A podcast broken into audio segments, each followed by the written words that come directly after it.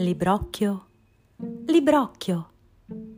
Fai attenzione e se tutto andrà bene, un giorno diventerai un libro vero. La tazzina turchina. Libri, caffè e buoni propositi.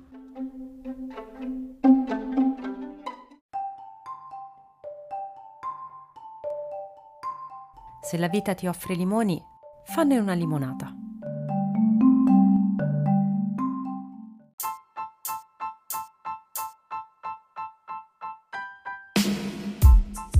Da Carola Tangari, buongiorno e buona colazione a tutti. Buongiorno anche a te, Librocchio. Oggi vorrei proporvi un piccolo esercizio, trasformare qualcosa che non ci piace in qualcosa di unico e speciale.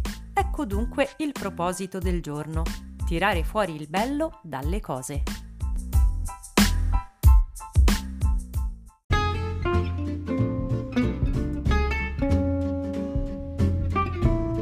Prendete carta e penna perché oggi abbiamo a che fare con un libro molto particolare.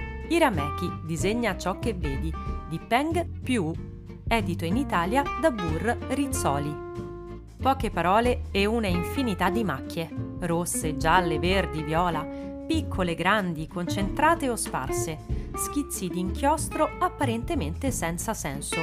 Ma ecco che, aggiunto qualche tratto di penna e liberata la fantasia, le macchie si trasformano in qualcosa di stupefacente. Orchi, gnomi, elettrodomestici, ballerine, castelli e chi più ne ha più ne metta i due autori, Peng e Wu, artisti, fumettisti e vignettisti, raccontano di aver avuto l'idea asciugando i loro pennelli sulla carta da giornale, sgocciolando colori sul pavimento del loro studio e macchiandosi i vestiti da lavoro.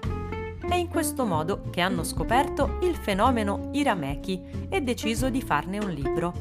Irameki, spiegano, significa lampo di ispirazione ed è proprio questo lampo che Peng e U invitano a seguire, accompagnando il lettore con suggerimenti disseminati qua e là sotto forma di linee consigliate attraverso sette livelli di difficoltà, dal minimalismo al freestyle.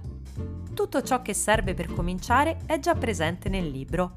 Per farne il proprio personale capolavoro basterà aggiungere un pennarello a punta fine e una manciata di creatività. Pronti a giocare con i colori?